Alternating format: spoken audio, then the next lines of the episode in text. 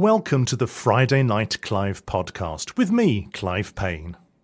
In this podcast, we look back at the amazing charities, organisations, and people we have chatted to over the past few months, all of whom have interesting and important stories to tell how easy do you think it would be to find yourself coming back from an accident such as a broken back? It makes you think. Now, Neil Cooper broke his back in an accident and is now running marathons and taking part in strongman events. He's also written a book about his life from the accident to the present day, and he joins me in the studio now. Good evening, Neil. Hi, Clive. Thank you very much for joining us this evening. Now, look, to damage your back is quite catastrophic anyway in life because it carries all the nerve fibers up through the spinal cord. So tell me about the accident and what actually happened to start with. So uh, originally, I um I got up one morning and uh, the bottom two discs in my back both slipped out. Um, it was sort of mid February hmm. time, um, and we was having snow and frost and ice at the time. Um, and I thought it'd be a good idea then to kind of have a snowball fight with my um, children at what the time. What year was this, by the way? Uh, it was the year with all the icicles. It was like 2006 mm-hmm. that year. Um, so we, we, were out playing, and I, I, managed to slip in the ice, fell over, and the base of my back um, landed on the curb.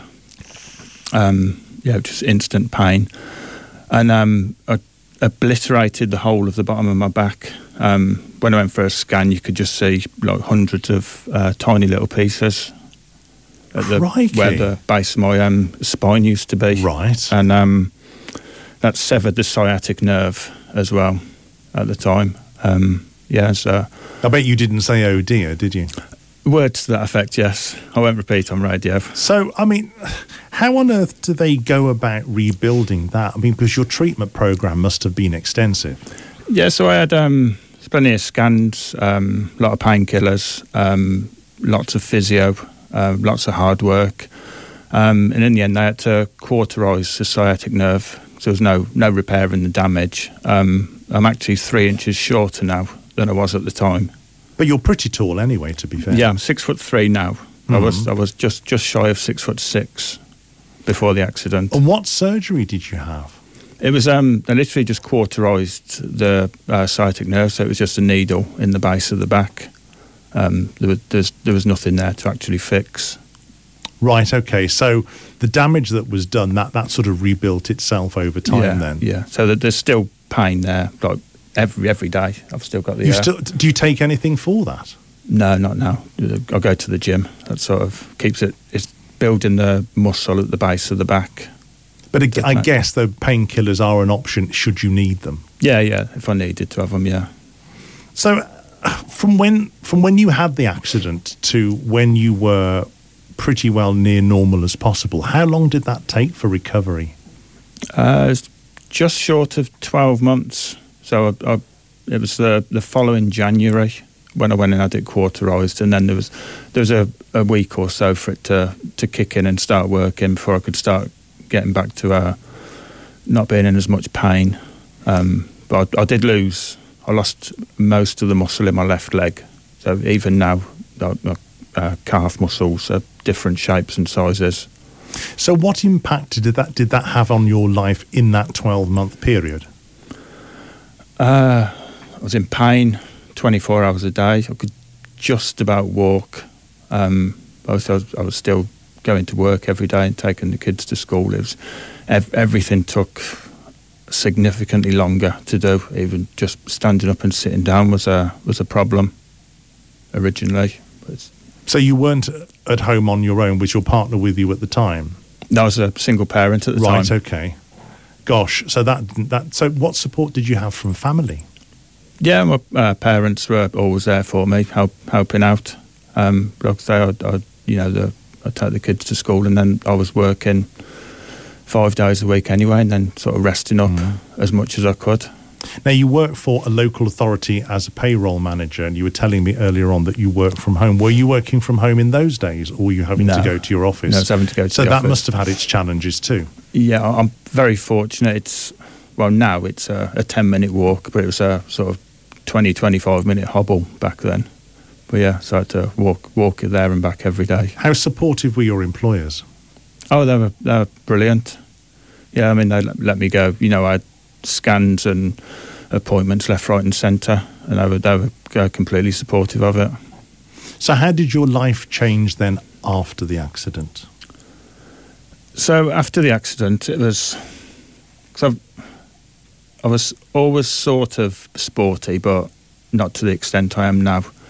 So it's almost like being given a second chance, which I think I say that in the book. It's you know it was like a second chance for me to have a go at things. So I thought I'll, I'll start, I'll try gym stuff and maybe a bit of running and cycling and see where it takes me. But what inspired you to do that? Yes, it's your second chance, but you know, did you wake up one day and think, right, I'm going to have to do something about this? Yeah, I, I just wanted to get fit. It, it was the the main thing. I just wanted to try and get fit and fit and strong, and, and try and do something myself to stop the pain, as it were. And also build up that muscle mass as well. Yeah, I, I needed to rebuild. Re- how difficult was that to do? Uh, it was difficult at first. Um, so I mean, I don't, I don't use a gym or like, I don't have a coach or anything. So I've had to sort of teach myself. It's sort of finding something that works for me. Mm. So what works for one doesn't always work for somebody else. No, that's right. So it's a case of yeah, trying to trying to find something that worked for me, and then obviously work around having two young children and a job. But I bet they looked after you as well. Oh God, yeah, of course they did. so when and where did you run your first mile then? Because you were obviously motivated, as you say, to get fit and, and be more active. So when when did that penny drop that you were going to do that? I literally just got up one day and put the trainers on that I had in the house and thought I'm gonna I'm gonna I'm gonna try and run. Uh, the first time I went out, I think it was about a quarter of a mile, and I was so out of breath when I got back. I thought I don't like this feeling. I don't like being unfit, so I just try and push just an extra couple of yards every time I went out, and I'm still doing that now. And how long did that take you to actually get to, to, to running that mile then? To running the first mm. mile, probably a, a good couple of months. So trying to just build it up gradually, and then trying to find out where like a half mile is from my house, so I could just go, go there and back. But of course, you see, it's not only the physical side of this that you needed to develop; it's your mental state, your mind yeah. as well. That how difficult was that to do? That is more difficult. It's um, excuse me. It it's trying to find the balance of pushing yourself, but then being mentally strong enough to be able to push yourself as well. So they sort of like go hand in hand. So you'll you'll sort of start at the beginning. Then once you get to a mile, then you have to say, right, okay, the next step is let's run two miles, and then build that mental strength to push your body through the pain and through the breathlessness. Mm. To get to that two miles, and, and then again, then you get to two miles, and then you find your next marker. Then and just just keep going. But again, it's an amazing sense of achievement, isn't it? Really, to you know to do that, and you you have every right then to sit back and say, "Gosh, I've done my first mile." Oh yeah, definitely. Yeah, the, the first mile when you when I got back, it, I was just absolutely amazing. And it, it's they, they call it a runner's high when you when you, you do things, and it, it quickly becomes very addictive. That feeling. I mean, I take my hat off to you because you know I can't run a bath. I think that's the only thing I do run really. Um, how well are you running now then? Uh, so now I can I could get up in the morning and go and run a half marathon. Um, like you do. yeah, I, I, should do. Yeah, just casually get up and run a half marathon. If I pushed myself, I could probably get to eighteen or nineteen miles if I wanted to. Um, now, I'll come on to your strongman event in a moment, but have you actually done any sort of, you know, 5K, 10K half marathons through a lot of these running clubs that you see around the place? Yeah, so uh, the first event I ran uh, was the Timberhonger in Bromsgrove. That's a 10K race. I think I've done that five or six times. And then I've, I've done seven or eight triathlons and a couple of duathlons and half marathons. Um, I've done Spartan Beast this year, which is a assault course. Yeah, anything I can get my hands on really. It's it's mainly half marathons, and I, I have ran a marathon. Um, I'm just toying with the idea of doing another one this year. Which one? I haven't decided yet. Okay. Maybe Worcester or Stratford. So do, I'll do a local one. Yes, to, to where you live. Yeah. So how how do you feel now compared with back in 2006? Okay, that was a long time ago. That sort of nearly 17 years ago. Yeah, it's no, it's no comparison. It's a completely different me back then. I mean, I was, I, so, you know, struggling to get up, getting out of breath, walking up the stairs, and and now I, I struggle to get out of breath these days. I, I just go and run and cycle, swim, anything, anything to get fitter and stronger. Looking back on that time, is there anything you would have done differently post the accident?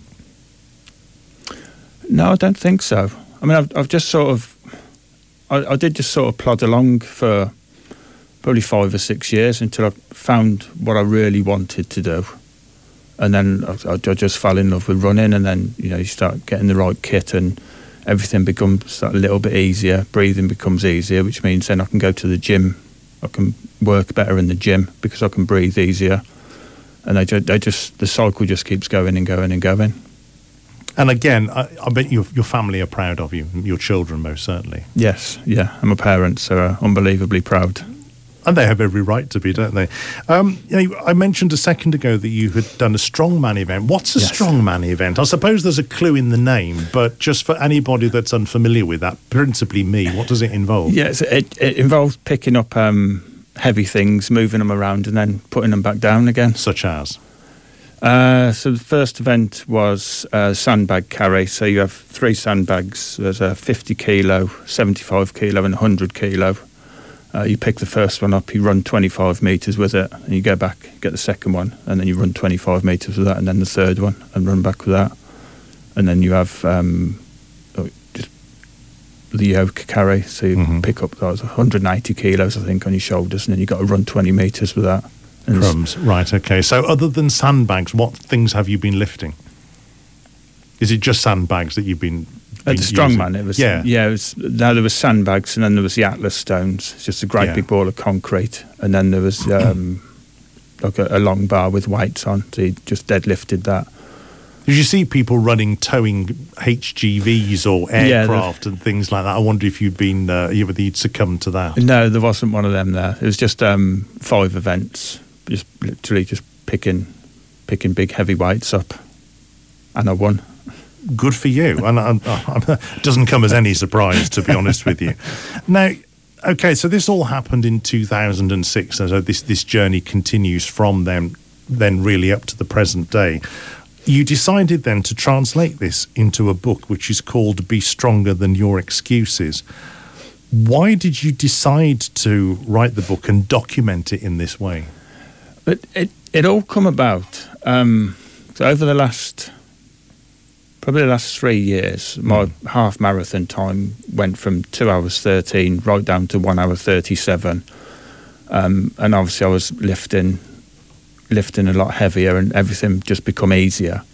And everyone was saying, "I don't know how you do it," and I was always, "I'm just a bloke," which was where the Instagram come from, the just a bloke thing. And then I'd get all the time, you need to write a book, you do. You need to tell everybody how you done this. And I was like, nobody's interested in that. Nobody's interested in me. I'm just a bloke. And, and, and in the end, I just I just sat down and put everything down. In, I mean, I, I didn't know how to write a book. I just wrote and sent it off to a couple of publishers, and I was lucky enough that they seemed to think it's a good idea. How easy was it to draw on your experiences to, to write that first draft?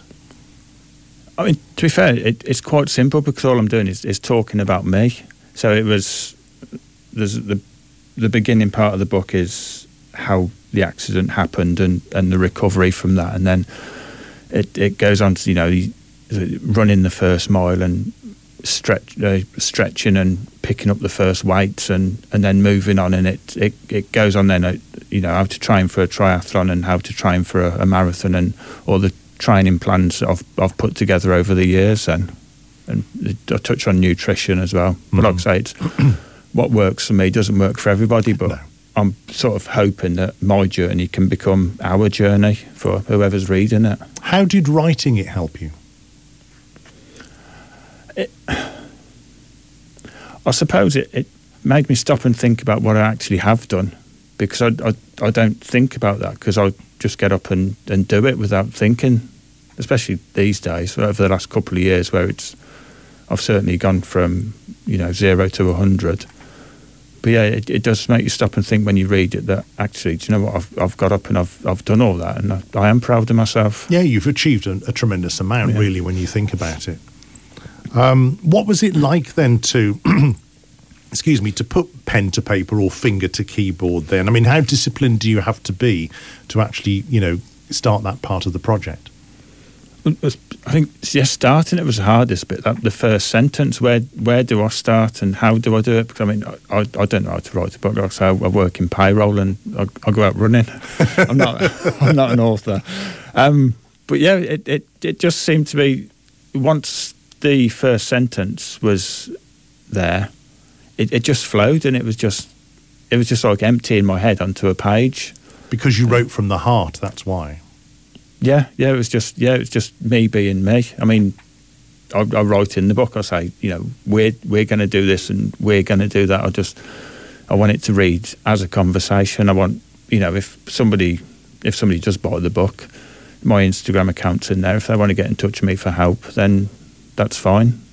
Now, you mentioned earlier on that you, you touch on nutrition in your book. What aspects yeah. of that do you explore? So it's it's more like how to how to deal with calories, um, what sort of foods you can eat, sort of how to eat, when to eat, why we eat it. I mean, a, a lot of the majority of what I do is done in the kitchen, really. Mm-hmm. So it's like mm-hmm. 80, 85% of everything is what foods I put into my body, when I put it into my body. Somebody once said to me, "You are what you eat." Yes. Is that a fair assess- assessment? Yeah, yeah, pretty much. Yeah.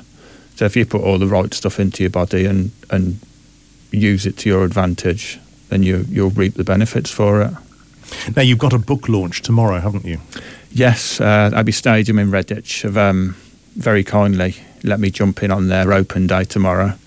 So I'll, I'll be there with. Um, I'll have copies of my book with me um, if anybody wants to come along and buy one. I've also um, got some postcards with all the details on of how and where it can be bought. Um, it's actually available for pre-order now on Amazon.